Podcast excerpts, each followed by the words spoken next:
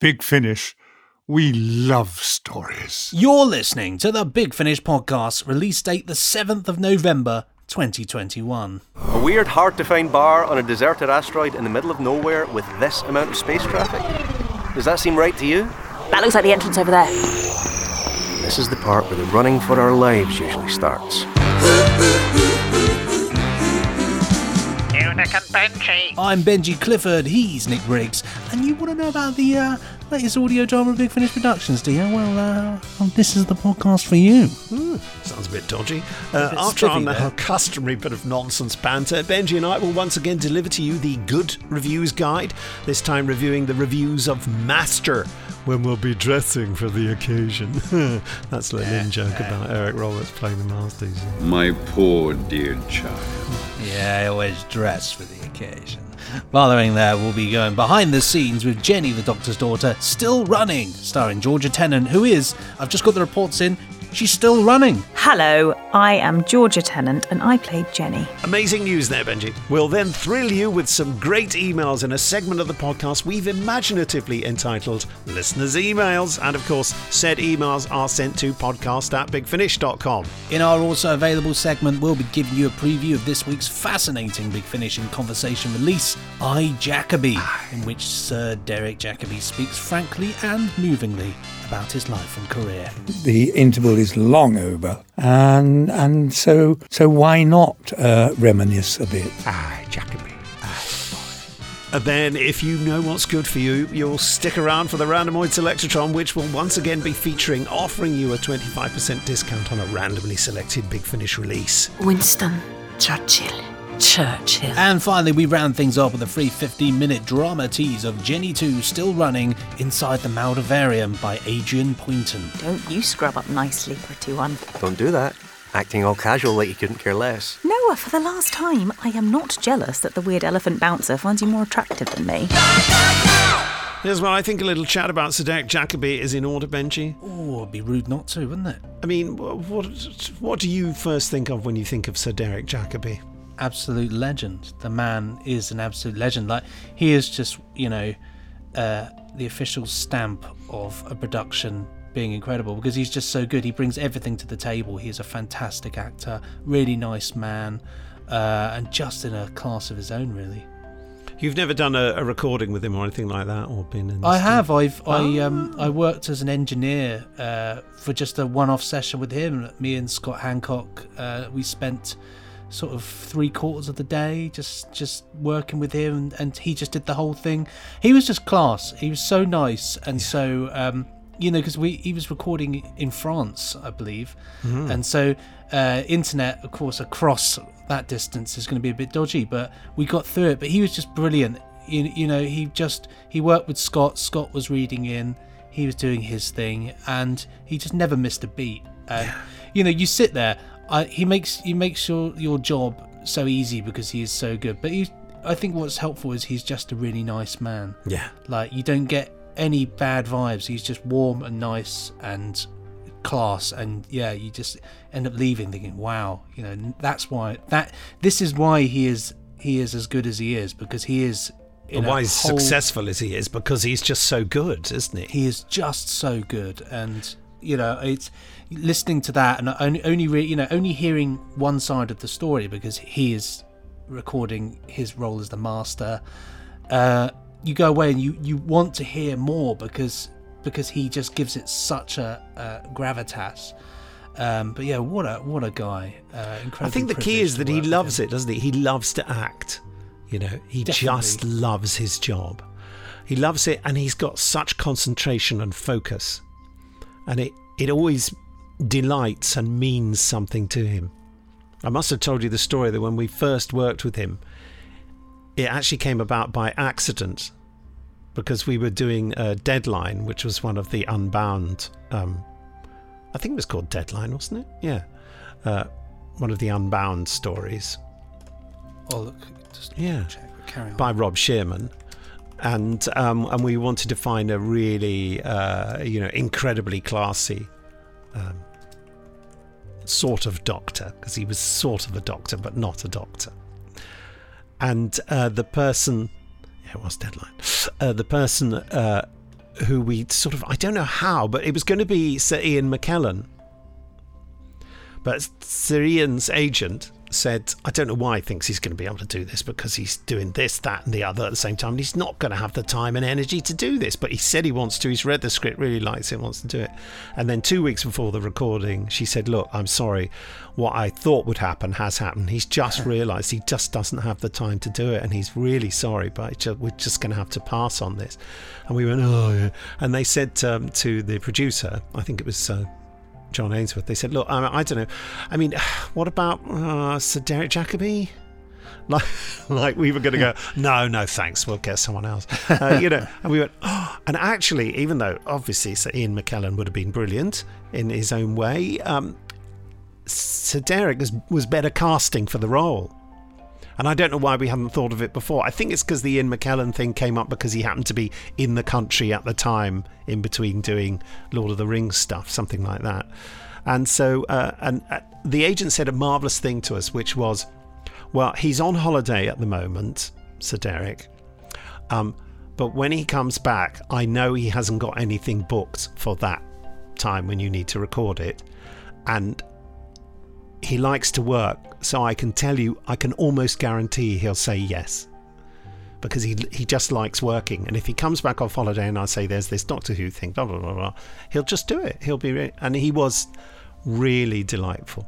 And as I've bored everyone with so many times before, I had a terrible stress dream beforehand where I was overcompensating for him being famous and being dismissive to him and being absolutely horrid to him and telling him off and making him eat pizza in a Pizza Hut in Stockwell High Street, with him going, I don't like that, and me saying, shut up and just behave yourself.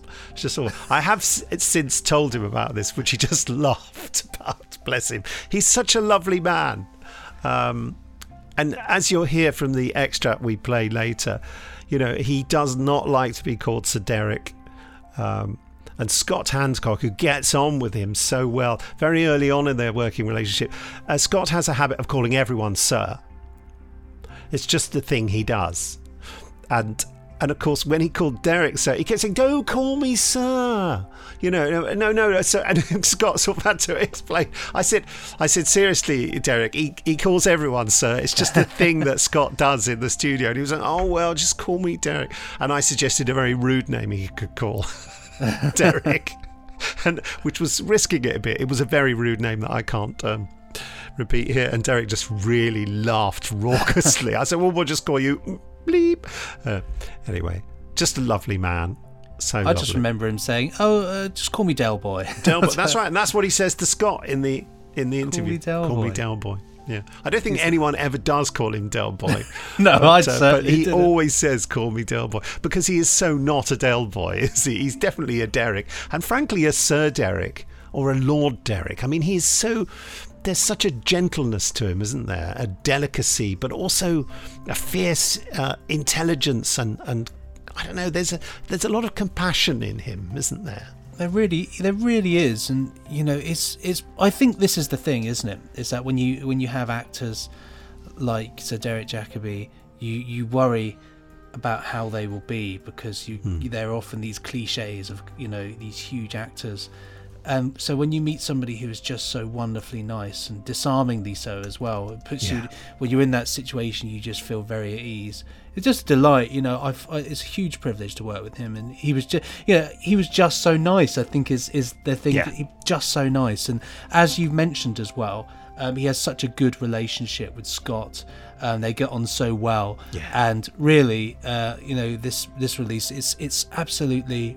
It's the perfect combination for Scott to be interviewing him. Well, I think Scott suggested it as well, and we grabbed the idea with both hands. I mean, it was Scott's idea to do The War Master in the first place. He pitched it to us, which we just thought, we don't need to think about this for any more than 2 seconds. Thank you, Scott. We'll be doing that. Thank you. Yeah.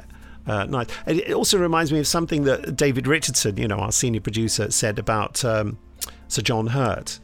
When Sir John arrived, everyone was very respectful, but Sir John wouldn't have it.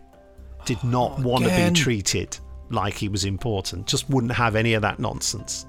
And Derek is the same. Just won't have it. not in a vicious way, but it's just like, you know, no, I'm just a member of the cast, you know, and not in a sort of pretentious, like, no, please, but I am very important, really, just totally down to earth. Brilliant. Well, time now then for our Good Review Guide, finding the latest positive comments about Big Finish Productions to help recommend them for you.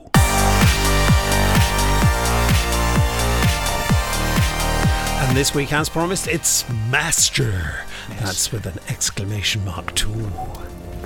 Looming through the flames with his serpent's eyes and cruel smile, the haunter of my dreams approaches, as I knew he always would. My poor dear child, you really should never have meddled with things you don't understand.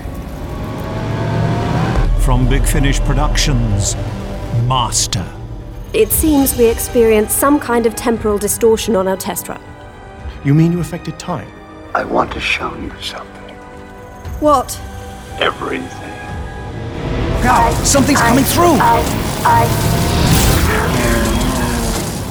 I'm here. Well, this place hasn't seen visitors in a while. If I were her, I'd be ready to kill. I wish you to receive us as friends. I can only imagine how you treat your enemies. I have no enemies, Chancellor. No one would be stupid enough to make an enemy of me. A compact flyer is taking off with 2 people aboard. Okay, different tactic. Targeting engine unit.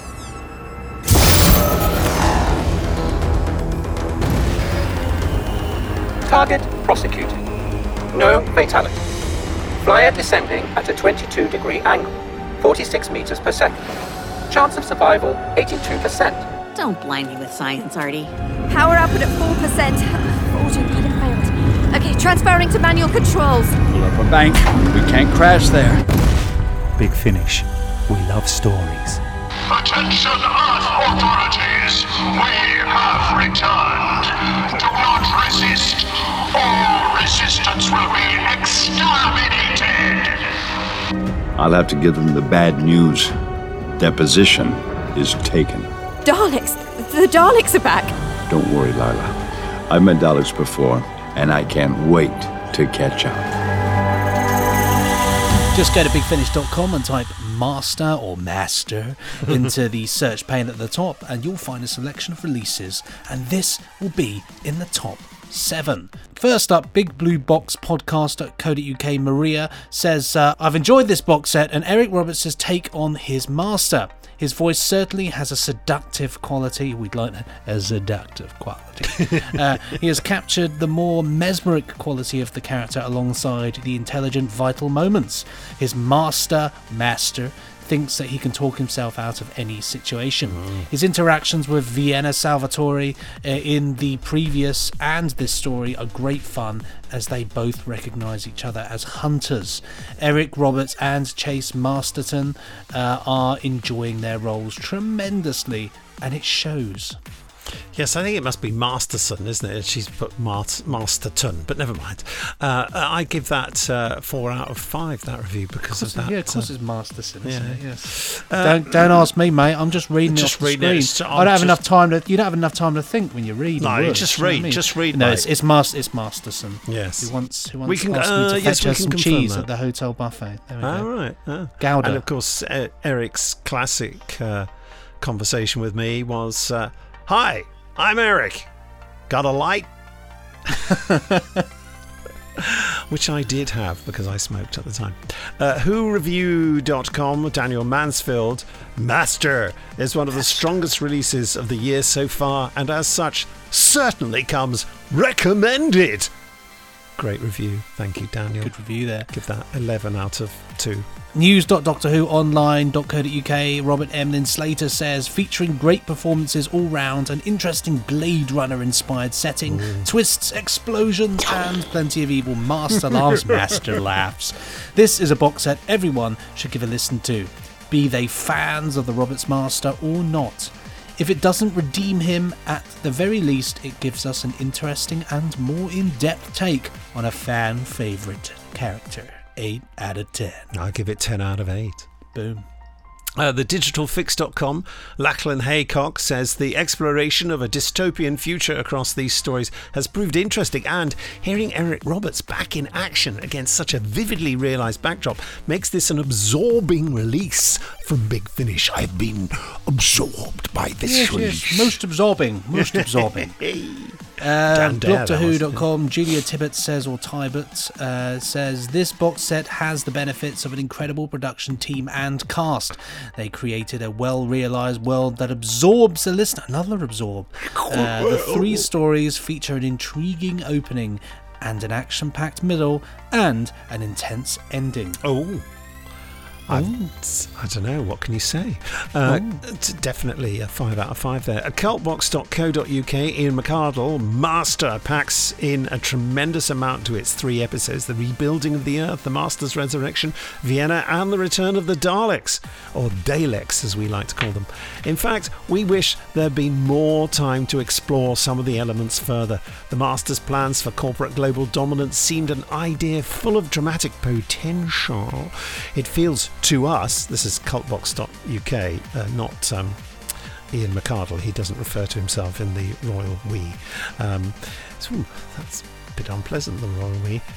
Anyway, it feels to us as though there is ample space for this master to rise again. Oh yeah, good idea. And Eric Roberts clearly gets a kick out of playing the role too.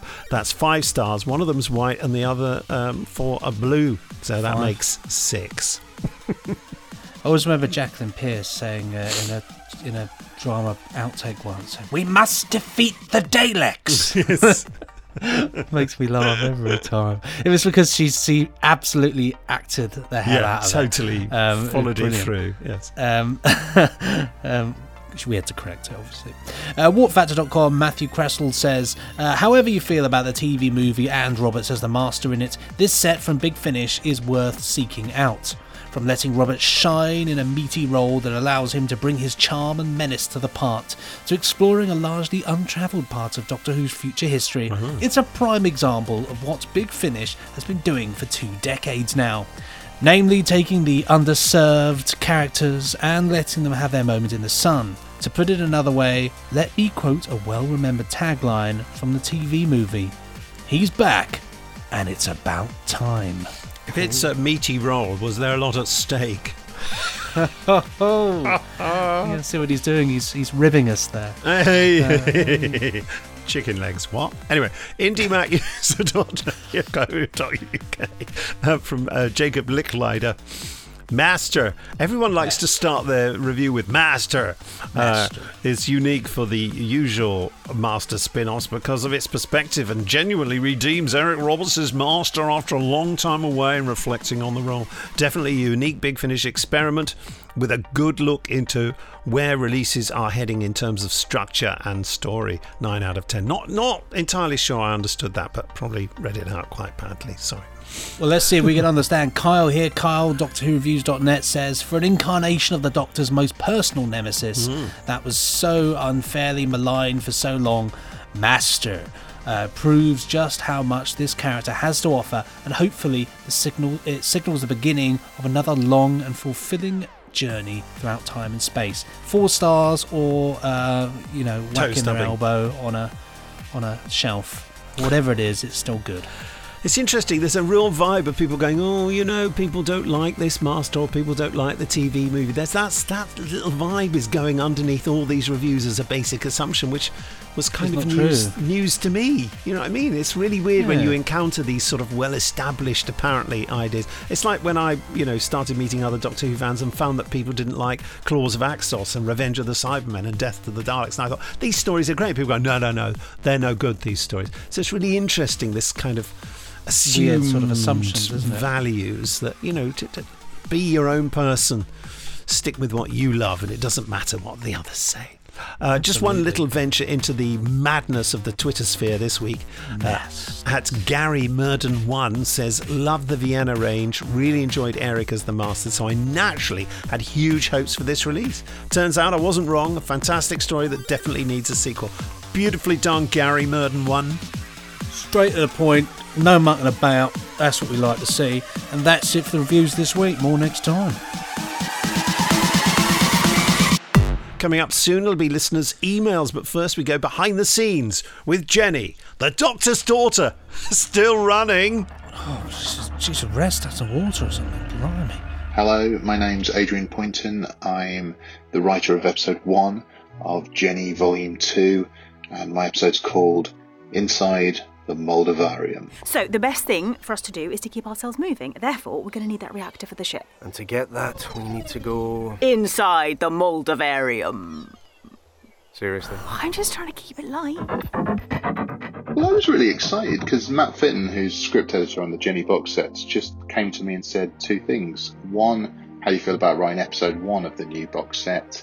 And two, how do you feel about Dorium Maldovar? And I bit his hand off because I love the character of Dorium. The stuff Stephen Moffat did with him in such a small amount of episodes, and Simon, who plays him's performance on those just few scenes, really, just gave us such a full and rounded character that I just was giddy to play with, you know? And it's great because when you get a character like Dorium, you get a lot of other stuff with him. You kind of get, you know, you get the Maldovarium, this bar/trading post that he owns, and that's great because then you start thinking about who works there with him and what characters inhabit it, and already the world is filled out. Just like one character being handed to me, I just had this exciting world to play in already, and that's half the battle with a story. Hello, I am Georgia Tennant and I played Jenny. I am Sean Biggerstaff and I play Noah, the boy from nowhere. Go over and find out about the auction. How am I supposed to do that? Don't worry, I'm great at this stuff. I'll direct you.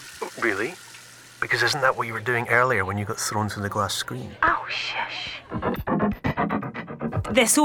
They're doing much of the same from series 1. I think the idea being that she doesn't like to sit still at any point, and he's trying to make her do a bit more of that.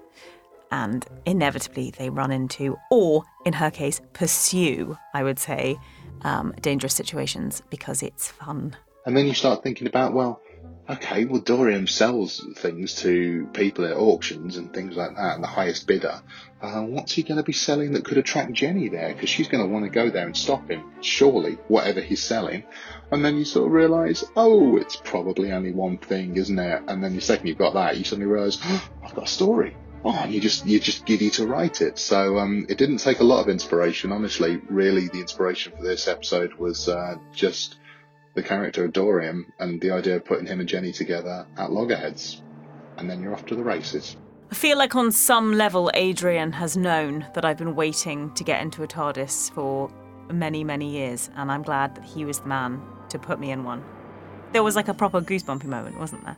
And it was like... Yeah, no, I'm a real, as you know well, Georgia, kind of prematurely old, jaded, and don't often get excited by what I'm reading in the scripts for things that I'm going to do, and when the possibility of a TARDIS was introduced, that genuinely got me really excited.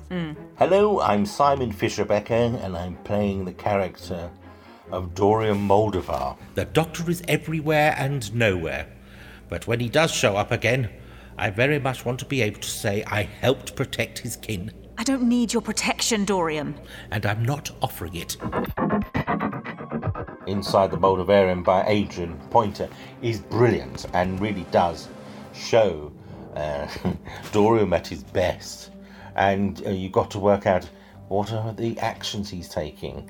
Are they for his own desire and his own profit, or is he secretly doing something to do something good for somebody else? Well, that's up to the listener to work out. You're witty, that's exactly what he is. Willy the Space Wonka. Thanks, Sean.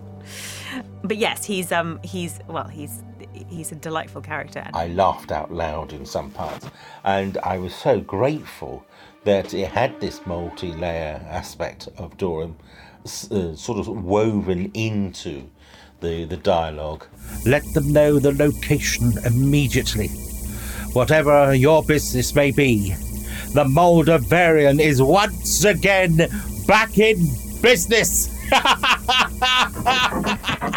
He's so multi-layered. That's what I enjoy most, and working with some excellent, like, this is a brilliant script, this one. And for actors, we're always told to read between the lines, but in this case, we didn't have to. It's all there to work with. And the other thing was, it's really after production and once it's on sale, getting the feedback from the fans is always brilliant. And the fans will be over the moon because they're constantly asking if Dorium's coming back. And I have to say, after 10 years, I think it's brilliant that my character is still sought after. And thank you very much, Big Finish, for giving us the opportunity. What's lovely about Big Finish is everyone that they pick to join each episode that we do is so lovely that it's just such a joy, isn't it? Every day is like, oh, yeah, it's a shame not to have them in the room. Today we've just been working with a group of disembodied voices. Which means we might get sick of each other a bit sooner than we would have if there'd been some padding. But yes, it's nice that they're a good judge of character, I would say. Hello, my name is Barnaby Kay, and I am the director on these new episodes of Jenny the Doctor's Daughter, still running. The casting side of things is really thrilling, and it's lovely, and I think it's a great testament to Big Finish, because almost without exception, actors, if they can do it, if they're available, will do it, because they know, either by reputation or by experience, they know what an enjoyable time it is and how much fun is had, but then also how seriously the work is taken and how we strive to get the very best performances and to tell the story in the clearest and best possible way. Just go to bigfinish.com, type Jenny into the search pane at the top to find our adventures with the Doctor's Daughter. Now then, Nick, is it that time? It is indeed, Benji. It's time for listeners' emails.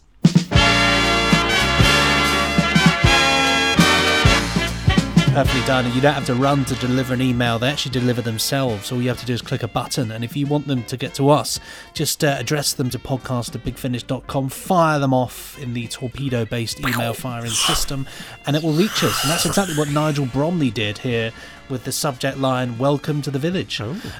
Hello, folks. I'm sorry to report a terrible confession. I've only just caught up with The Prisoner. There's a load of smiley face and, well, sort of scared, shocked face emojis there. I feel terrible that it's taken so long, and I won't list out the lame excuses to you. Safe to say it's a poor show, my end. But once I finally got into it, oh my goodness, they are just fantastic in absolutely every single way. I've binged all three series. I've gone from very little knowledge to becoming obsessed with them. The scripts sparkle, not a single line of dialogue is wasted, the performances are electric. Mark Elstob is perfect, with an inner burning fury, and Lucy Briggs-Owen has a mercurial ability to move me. Brilliant. She could read the phone directly and we'd all end up in tears. It's true. It's true. The music is brilliant. I can't stop humming it, which my wife is finding slightly annoying. Wives find these things annoying, I find. Yeah. I'm totally in love with this series, so please thank everyone involved in them. The trouble is that I've finished them and now I'm lovesick, so please tell me there'll be more coming. Be seeing you, Nigel, number 68, Bromley. P.S. Don't worry too much about my lovesick mental health. I'll get over missing The Village with regular doses of Doctor Who and Blake Seven. Nigel, out of the blue, what a fantastic email about one of my favourite things I've done for Big Fish. So proud of what we all achieved on The Prisoner. I mean, there's the remotest possibility we might revisit it at some point, but I feel that it's a complete thing, you know, with a proper ending and everything, so... Oh, I do recommend, if you haven't tried it, do. I haven't encountered anyone, please don't write in if you're not one of these people, don't ruin this who's tried it and said, no, it's not for me. The nearest I got to it was Tim Beddoes, who's the managing director or CEO of Network, and he won't listen to it because it's not got Patrick McGowan in it. I even sent him the files in two different forms for him to experience, and he pretended not to be able to open them, which is nonsense. Anyway, Tim, we love Tim, but seriously, mate, you've got to try it. Guy. Anyway, next up, here's one from Daniel Hughes, BBC News. Not from BBC News, it just rhymes. Hello, Nick and BBC Benji. Shoot. Also, whoever this week's podcast guest is, if there is one this time. There isn't. It's just us. Sorry. Just a couple of questions regarding the Third Doctor Adventures, which is, of course, the title on the subject line of your email. Other than Landbound, The Prisoner of Peladon, and Terror of the Master, depending if you consider the unit team as companions or not, it is rarely explored. The Third Doctor's post-exile adventures without a companion, and was wondering if this is something you would consider for possible future companionless stories. Maybe an original companion which bridged the gap between Joe Grant and Sarah Jane Smith. I'm not entirely against that idea. Who knows what happened between the Green Death and the Time Warrior? I think I may delve into that. I've had ideas about this for some time. Sorry, I'm just eating a bit of orange because... I'm still suffering from my cold. Speaking of Third Doctor era regulars, we haven't had Mike Yates in a story for quite some time, and was wondering if there were plans for more. I understand Richard Franklin was unwell last year, but I'm hoping he would be well enough to return to the role at some point soon. Unfortunately, Richard is still quite unwell, and I did see a thing on Twitter just this week saying that he was undergoing some quite serious surgery. So sending all our feelings and love to Richard and best wishes. Stay well and stay safe, says Daniel. Thank you, Daniel. Dean Harrison here with a technical question. Converting M4B to episodic MP3. Dear Nick and Benji, in response to Max Davies Housefield's question about playing audiobooks on MP3 players, it's not as old-fashioned as you might think. Whilst for people who use Apple products, clicking on an M4B file brings up something to play the file, for the rest of us in the world, not so much. Many other platforms, especially non-phone hardware, it's seen as a proprietary format and not supported natively. For a long time, I too used MP3 players to listen to Big Finish in the car, and for many, many years, they have been fairly basic. You tend to find car stereos and basic model cars tend not to have the bells and whistles, and with many modern cars now having embedded stereos rather than the old ones that you could swap out yourself, you don't get newer features till you buy a newer car. The days of nipping a Halfords to upgrade your stereo are gradually disappearing. Indeed. I only got a car in the last few years that had the ability to run apps, also using Android Auto, and even then the Big Finish app didn't support Android Auto. Fortunately, it now does, and all is good in the world, but not everyone can go out and buy an expensive modern car just to listen to the Big Finish on the journeys. What might be old-fashioned in the iPhone world is fairly common in the car stereo world. If it helps, Maniac Tools do a free M4A to MP3 to MP3 converter. It's really painless to use. Load the audiobook, click convert, and it separates it into MP3 files for each chapter, and you can do many titles together in bulk. I use that all the time to organise my episodes on my media server. Cheers, Dean Harrison. There we go. That's really useful. He says free M4A. Does he mean M4A? Is there such a thing as an M4A? There is such a thing as an M4A, yeah. How does that help with M4Bs then? I don't know. Maybe it works in the same way with an M4B. I mean, I would say that all the Big Finish productions are available as MP3s anyway, so I'm not quite... I mean, maybe just use a, I don't know. I'm not quite certain why you need to change the M4B into an MP3 when they're already available as MP3s. But I think the thing last time, the time before last, someone was saying that, when I say someone, I mean Max Davies Housefield, I think it was saying that when he imported the MP3s, they all came in the wrong order. Again, I can't see why that happens. I would just say, listen, I might have sounded a bit sort of elitist going on about Apple stuff, but my car has got a CD player in it. So my car is a 2002 a Renault Scenic, mate. So yeah, I can't play any of this stuff in my car, which is very annoying. Yeah. I don't know, you could always do the classic thing if you've got a cassette player, is put the cassette player to AUX, then AUX to Bluetooth adapter, and then phone to Bluetooth, and then that would work in a crazy higgledy-piggledy way there. But I don't even understand what you just said. There we go there. Quite frankly, just go on eBay and buy some of the old cassettes. They'll work. You get the Genocide Machine on cassette and have a lovely time doing that. That's it for the emails this week. More next time.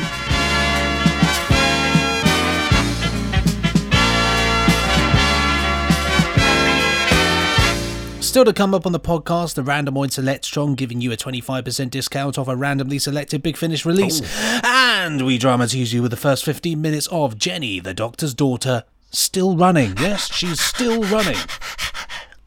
But first, it's time for Also Available. This week, we preview Scott Hancock talking to Sir Derek Jacobi in our Big Finish in Conversation release, I, Jacobi, out this week. I've got to think how to introduce you, because I'd normally just say, hello, Derek. But yeah. Obviously, for listeners, they're going to expect Sir Derek. They won't expect that. Del Boyle did.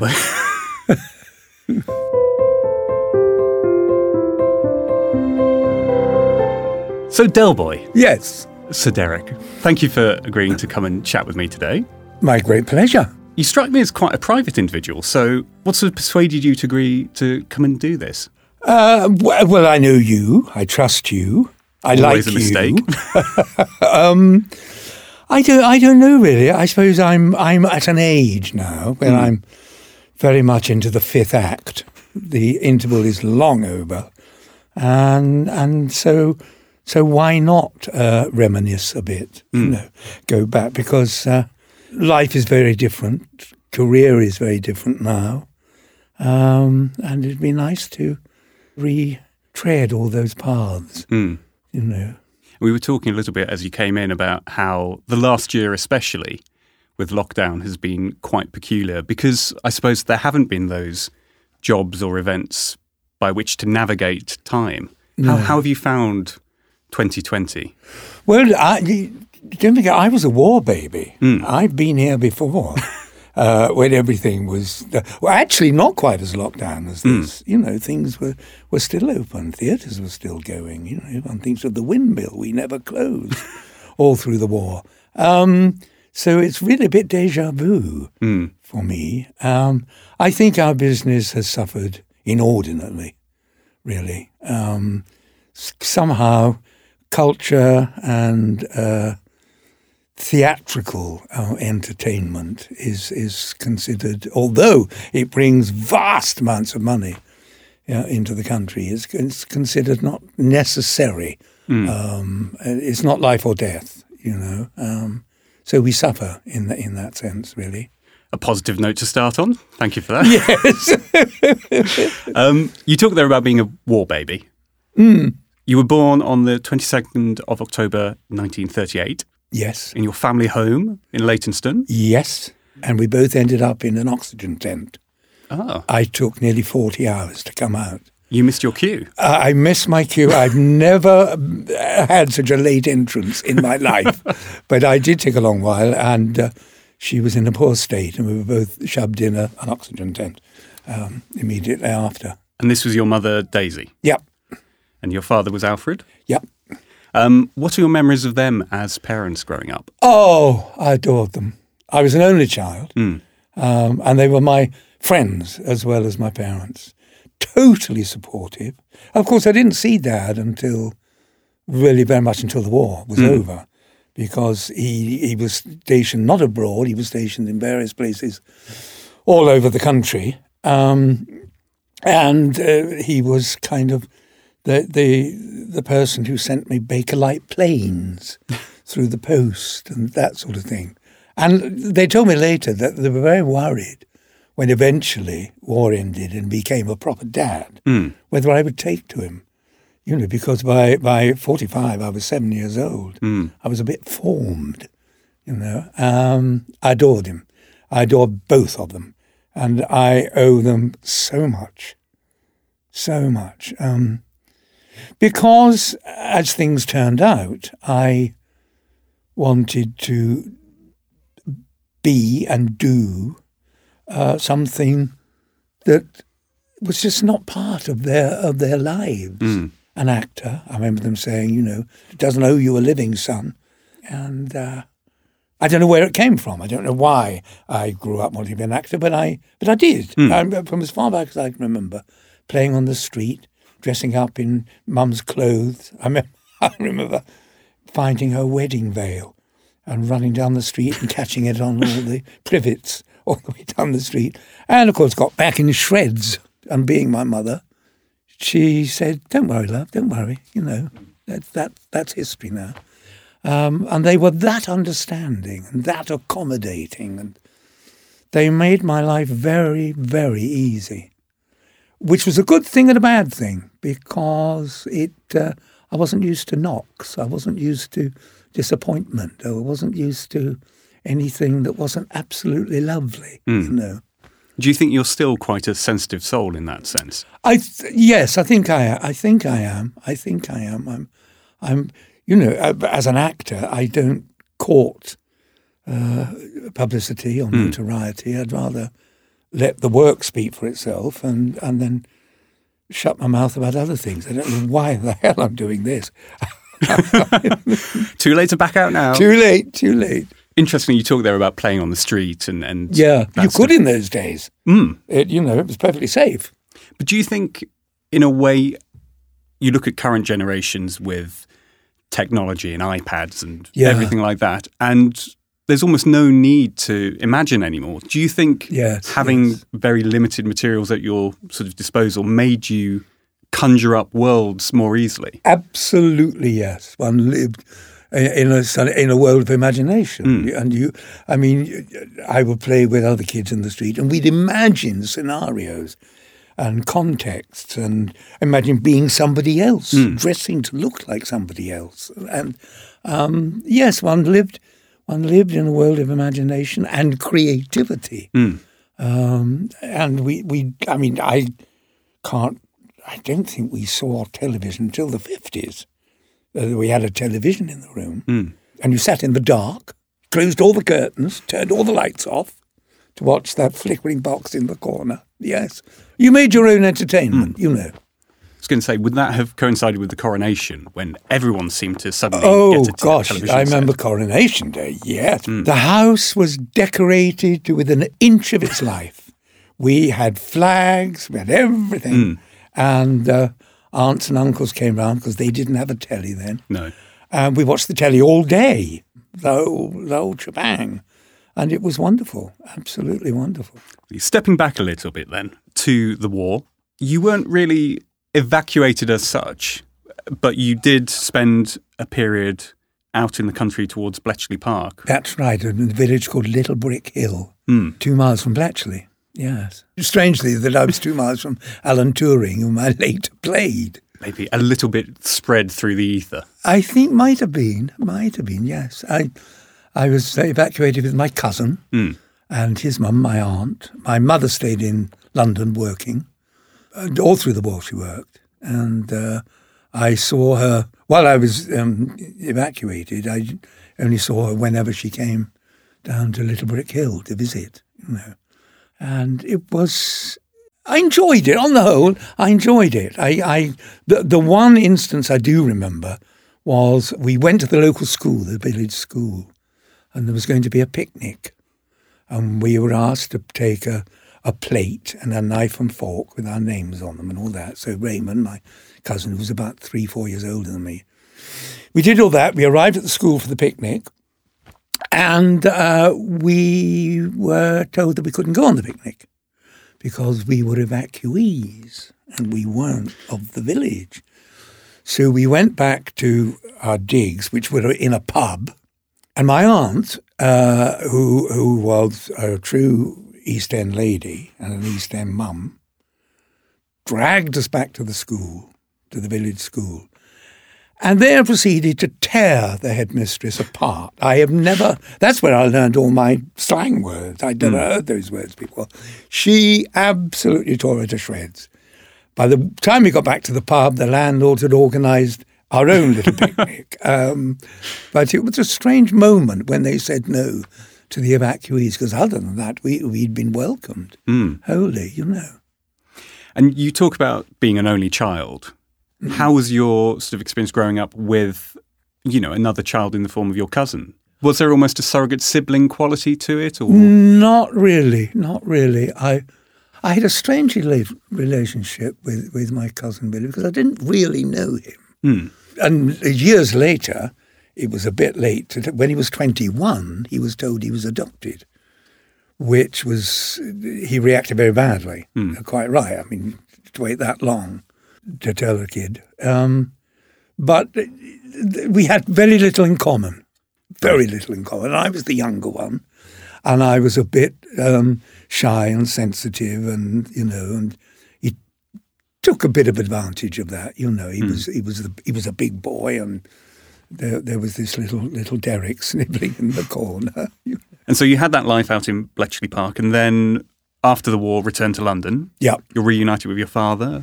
Actually, when we returned to London, they were still dropping bombs. Oh. Yeah, I remember Raymond and I were sent out to get some fish for the cat. Mm. And a bomb fell on the local bus station, and we all threw ourselves on the floor. And I think we were in Sainsbury's or something.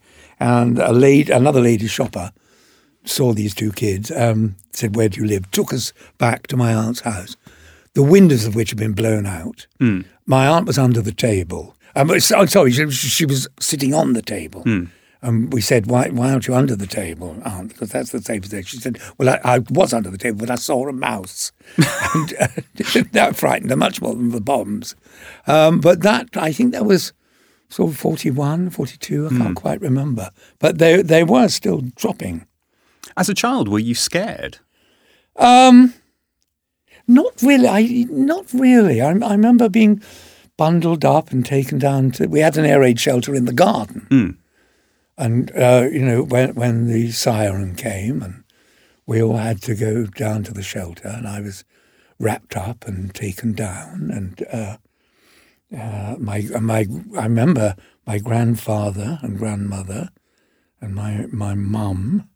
My grandfather kind of stood guard outside the Anderson shelter. I remember him one night saying, "The first person who farts in here... gets expelled," because they weren't very roomy, these Anderson shelters. So my memories of the war were sort of quite pleasant. Mm. No, I wasn't scared. No. I suppose you wouldn't have known anything. It really didn't impact that much. No. I mean, I was very young. Mm. War broke out when I was 1. Yes. And so when you came back together as a family, and the war ended and sort of real life started to take hold again, what was your sort of family routine like? For me, it all coalesced when Mum, Dad and I went to Piccadilly Circus when they turned the lights back on. That was a big moment, when London was illuminated again. Mm. And I remember my father giving me a flying angel on his shoulders in the middle of a packed Piccadilly Circus to watch, was it Oxo? Was it Bovril? The big light came on. And there was cheering and dancing. And that was kind of the moment when, war's over, now we can get on with life and it's all going to be lovely. And there were... celebrations in the street and everything, and I won the fancy dress in the street. Oh, what were you dressed as? Yeah, I was dressed in rags, covered in ration books, and I went as Mother's Worries, and I got first prize. And I think that's really made me think, acting is for me. But that was the beginning of normality, and then... From then on, we were a very normal family. Holidays down in Torquay and Babbicombe and Bournemouth and every summer. Mm. And I loved school. And then I had a momentary lapse when I caught rheumatic fever. Mm. And I was in bed for a year. Just go to bigfinish.com and type Jacobi into the search pane. That's Jacobi, if you didn't know how to spell it, into the search pane at the top to find this very special release. And if you go to the Big Finish Presents range, you'll find all the Big Finish in Conversation releases featuring interviews with Tom Baker, Colin Baker, Jacqueline Pierce, and others. In the meantime...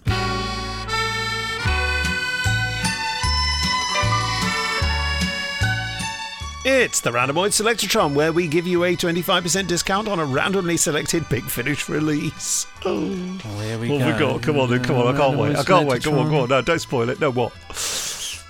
Hold on, the window vanished. So it's the window alert! The window's vanished. The window has vanished, but it's all right because it's back now. Yes. And here it is. It's The Churchill Years, Volume 2. Oh, right, okay. The Churchill Years. Bit of Ian McNeice doing his thing there. Neve McIntosh, Owen Aronovich.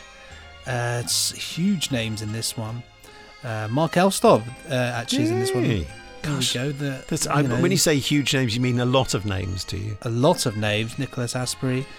Ken Bradshaw. Howell Morgan, who I'm always trying to employ, and he's always too busy. James Joyce, great. Ooh, what a fantastic cast. Anyway, here's the trailer.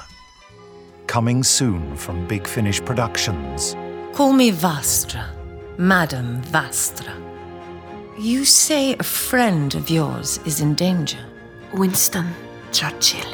Churchill. The Churchill Years, Volume 2. The familiar, rakish figure, wearing my favourite of all his suits, a striped affair in good old Tory blue. And there he was, sat at the window table in his matching plum-coloured frock coat and bow tie. There's no doubt it's a weapon, and it destroyed the mountain completely. If we could somehow possess it ourselves. Tonight I urge you all, fight back with me. Resist the German occupation. I assume I'm talking to the Prime Minister of these islands.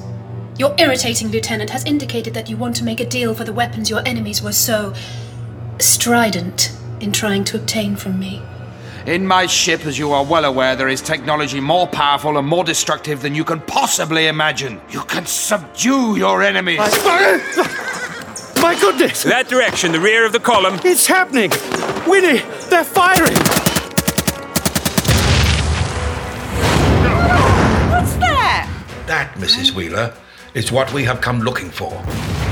It's von Moltkens, dropping incendiary bombs to warn us we can't escape on foot. A strange purple spark leaped from the doctor's device. Then, everything exploded. Big Finish. We love stories. Well, there you have it. Lovely bit of Ian McNeice. Well, in fact, all of him. Not just a bit of him. Directed by Ken Bentley, music by Howard Carter. What more can you want? It's the whole package there. Lovely. I'll tell you what, while I email Jackie at Big Finish to make sure she puts the offer live, which she always does beautifully, would you like to just describe how to get hold of it? Is that all right? It'd be an absolute pleasure. I know we don't normally do it that way, but... Yes, it's fallen into this category now. And all you have to do is go to bigfinish.com. You can find details of the podcast on the homepage, or you can click the podcast tab and find it there. Or you can click audiobooks and find it in the Big Finish podcast range. When you've done that, select this week's podcast and click read more. And you can see that it says the Randomoid Selectatron also features, offering you a 25% reduction on the selected release. Just click here and enter the code BUCKUP. That's BUCKUP, all capital letters, no spaces, no complications, no parties in this nation. Just click there and that will do the work. Amazing. Well, it just took me a little bit longer than previously to send that email, so I'm all at sixes and sevens. I'm all fingers and thumbs. Well, anyway, thanks, Ran. Next week's podcast will be packed with all sorts of amazing Big Finish goodness, but for now, it's tippity-top secret. Well, it's time for me to say, don't forget to rate, review, and subscribe to this podcast. Nick and I will be back next week. Oh, Goodbye. Goodbye. Bye.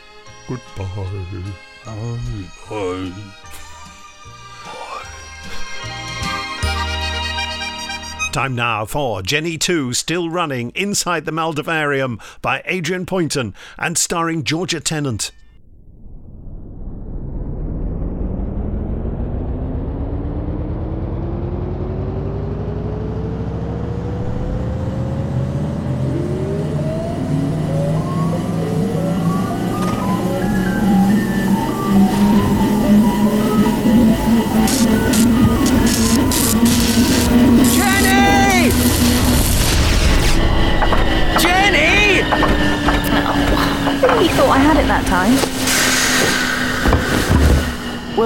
You were going for destroy the engine completely. Yeah, you very nearly had it. Oh, shh. You're not giving up on the Jenny 7 yet. We are not calling it that. What happened? Diagnostic computer says the Nebula reactor burnt out. How is that even possible? They don't just stop working, they last millennia. Well, this one didn't. Think you can fix it? Well, not now you've pushed it like that, I can't. Honestly, I've tried every workaround I can think of. I'm sorry, Jenny, but we're trapped here. On this barren, empty rock of nothingness. Bit melodramatic. Well, we're going to have to go and ask for help. Here. I'm sorry, did you just... Scan the planet again, yeah. The planet that doesn't show up on any maps or star charts? Yes. The unnamed planet that was literally invisible to all Navcom scans and detection that you somehow managed to crash land on. You thought that was worth another scan, did you? Yeah, but I did a thing. Scanned harder. I'm getting good with all this tech stuff too. And it turns out, not as abandoned as we thought. What even is this place? A bar, whatever that is, and a trading post. Maybe they can sell us the parts we need, or at least help us find a new ship. I don't like this, Jenny. Yeah, you never do. One settlement? Only one? On this whole planet? Hidden from standard level scans? I mean, it's like they don't want to be found. How do we know it's even safe? We don't. I do wish you wouldn't smile when you say that. And does this terrifying bar/trading post have a name? Of course. And for somewhere so well hidden, when you actually find it, their data stamp is surprisingly informative. And? They call it the Maldovarium. Shall we go and have a look inside?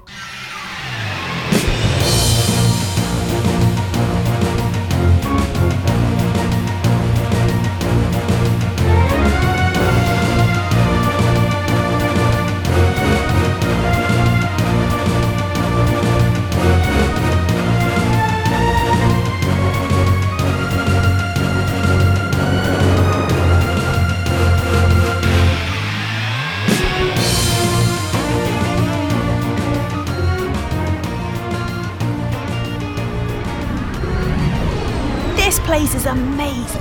That's one word for it. I mean, look at all these ships. Think of all the places they've been or where they're going.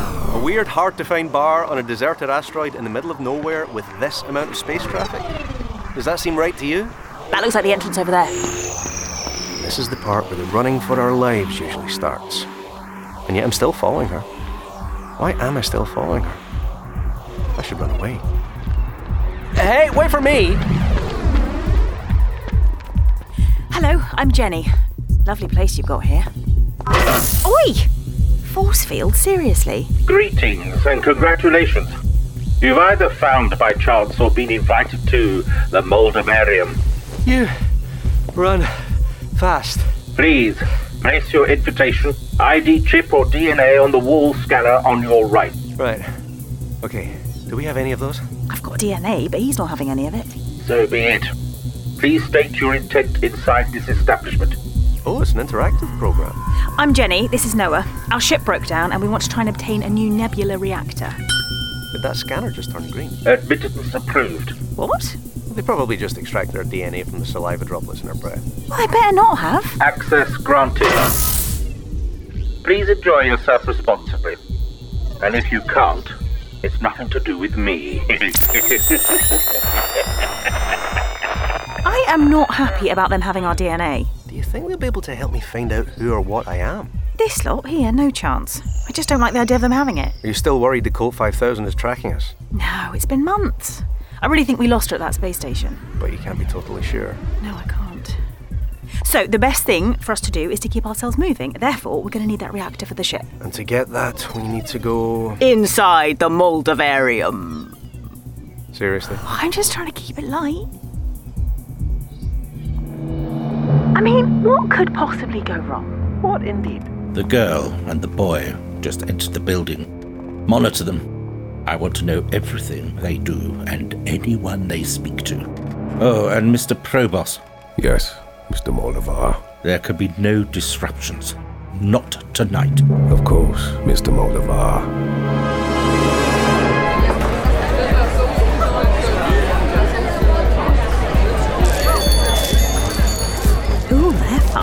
Decorations to make your doorways more mysterious. Or to get you tangled up in when you try and escape. Oh, yeah, maybe. That's actually really clever. Is this what bars always like? I'm not sure. That creature over there behind the counter seems to be interacting with a lot of people, giving them drinks. We should ask it about where we can buy things. Great. You start there, I'll go table to table and ask everyone else. Oh, no, I wasn't suggesting we split up. Well, if we don't, we'll be here twice as long. Good point. See you back here in 20? Absolutely.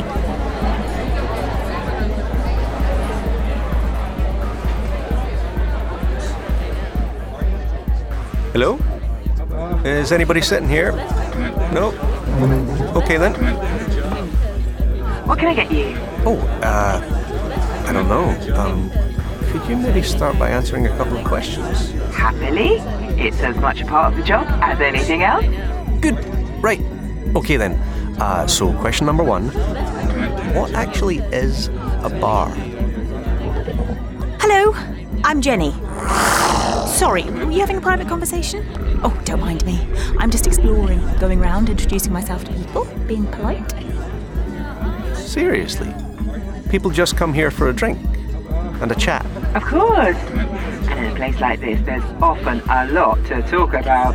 Really? Hello, Jenny. I'm just going round saying hi. I was just over there chatting to their Ogron, and he said I should come here to talk to you about buying some parts for my ship.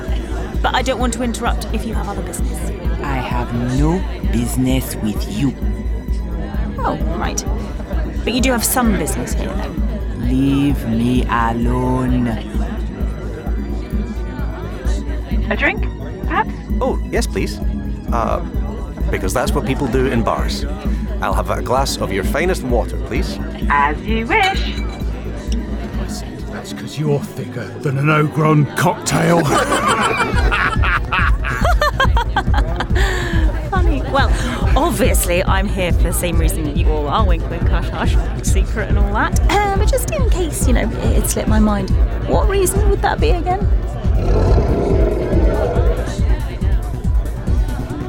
Oh, well you were right, this water is glorious. I mean, literally the best water I've ever tasted. It should be. It's naturally frozen and mined in the ice caves of the seventh moon of Ishalan. It's incredibly pure and rare, which, of course, why it costs so much. Sorry, what? This isn't free. You asked for my finest water. On a scale of puddle to tap? This is not what I meant at all. You can't charge me for this. I can. I will. And I have. Look, there must be something...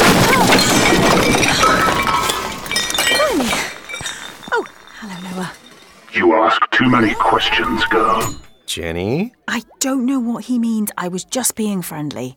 I'm assuming you didn't find the engine part we need. No, not yet. You? No, although I have just paid, 4,500 credits for a water. Yikes. You owe me an apology. For what? I was just saying hello. I am way newer to the universe than you are. I'm just trying to make some friends. You are no friend of mine, and I said you owe me an apology. Holster your weapon. Now. It's not a weapon. It's my arm. Put it down and go back to your table. I will not ask again. Oh, I've got my eye on you, little girl. Send him a drink on the house. Of course. And you? Follow me. Your presence is requested. Oh, good. I've been wanting to meet your boss since the moment we got here. This way. Jenny. Shh, I've got this. I am in control of the situation. Yeah, that sentence stopped being a comfort a long time ago.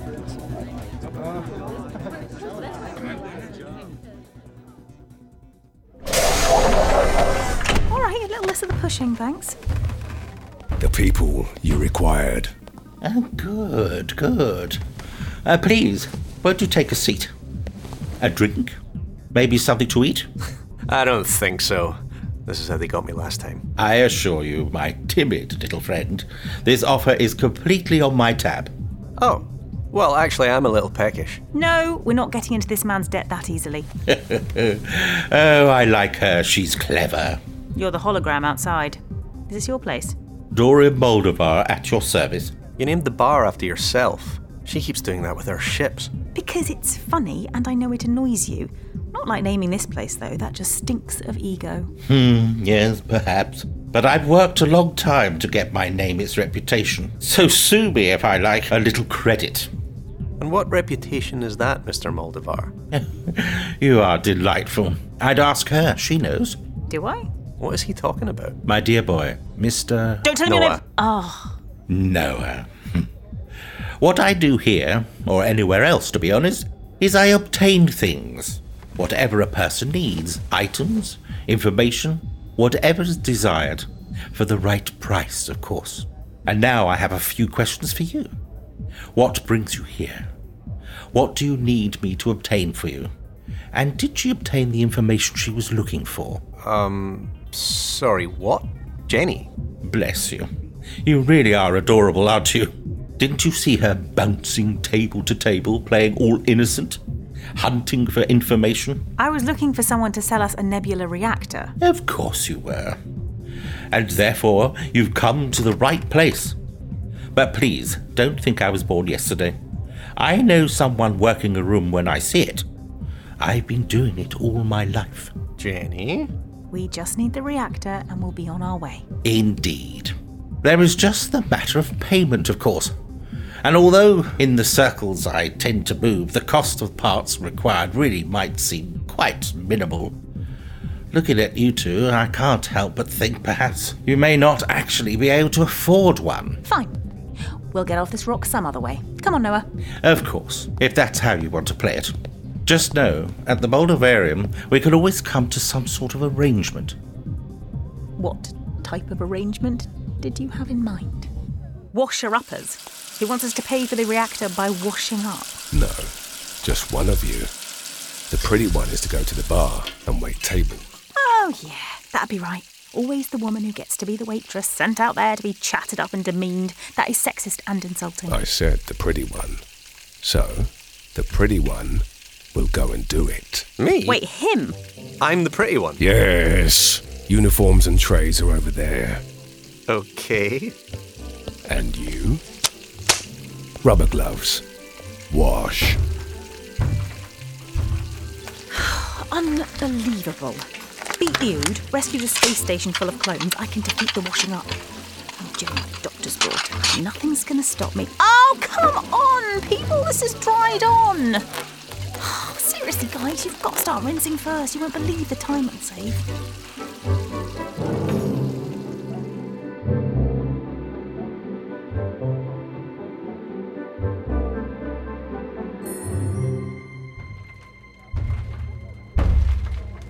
Did you put them to work as I requested? I did. Mr. Maldovar, are you sure we should be helping them? Especially tonight. More and more buyers are arriving all the time. This place is too hot to be helping lost young girls. Mr. Probos, if you believe that girl is lost and helpless, well, it's a good job I employ you for your strength now, isn't it? I'm keeping them close. Because I'm not done with discovering their secrets yet. And secrets have value, Mr. Probos. Oh, come on, people! And this one here, she feels rich in secrets to me. Very rich indeed.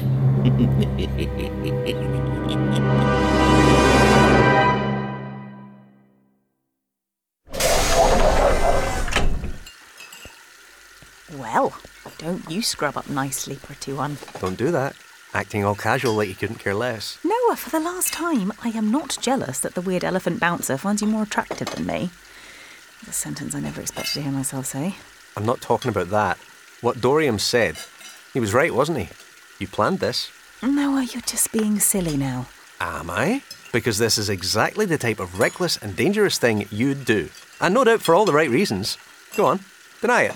Deny you did this. Fine, of course I did. I fiddled with the engine and crashed the ship here on purpose. Why?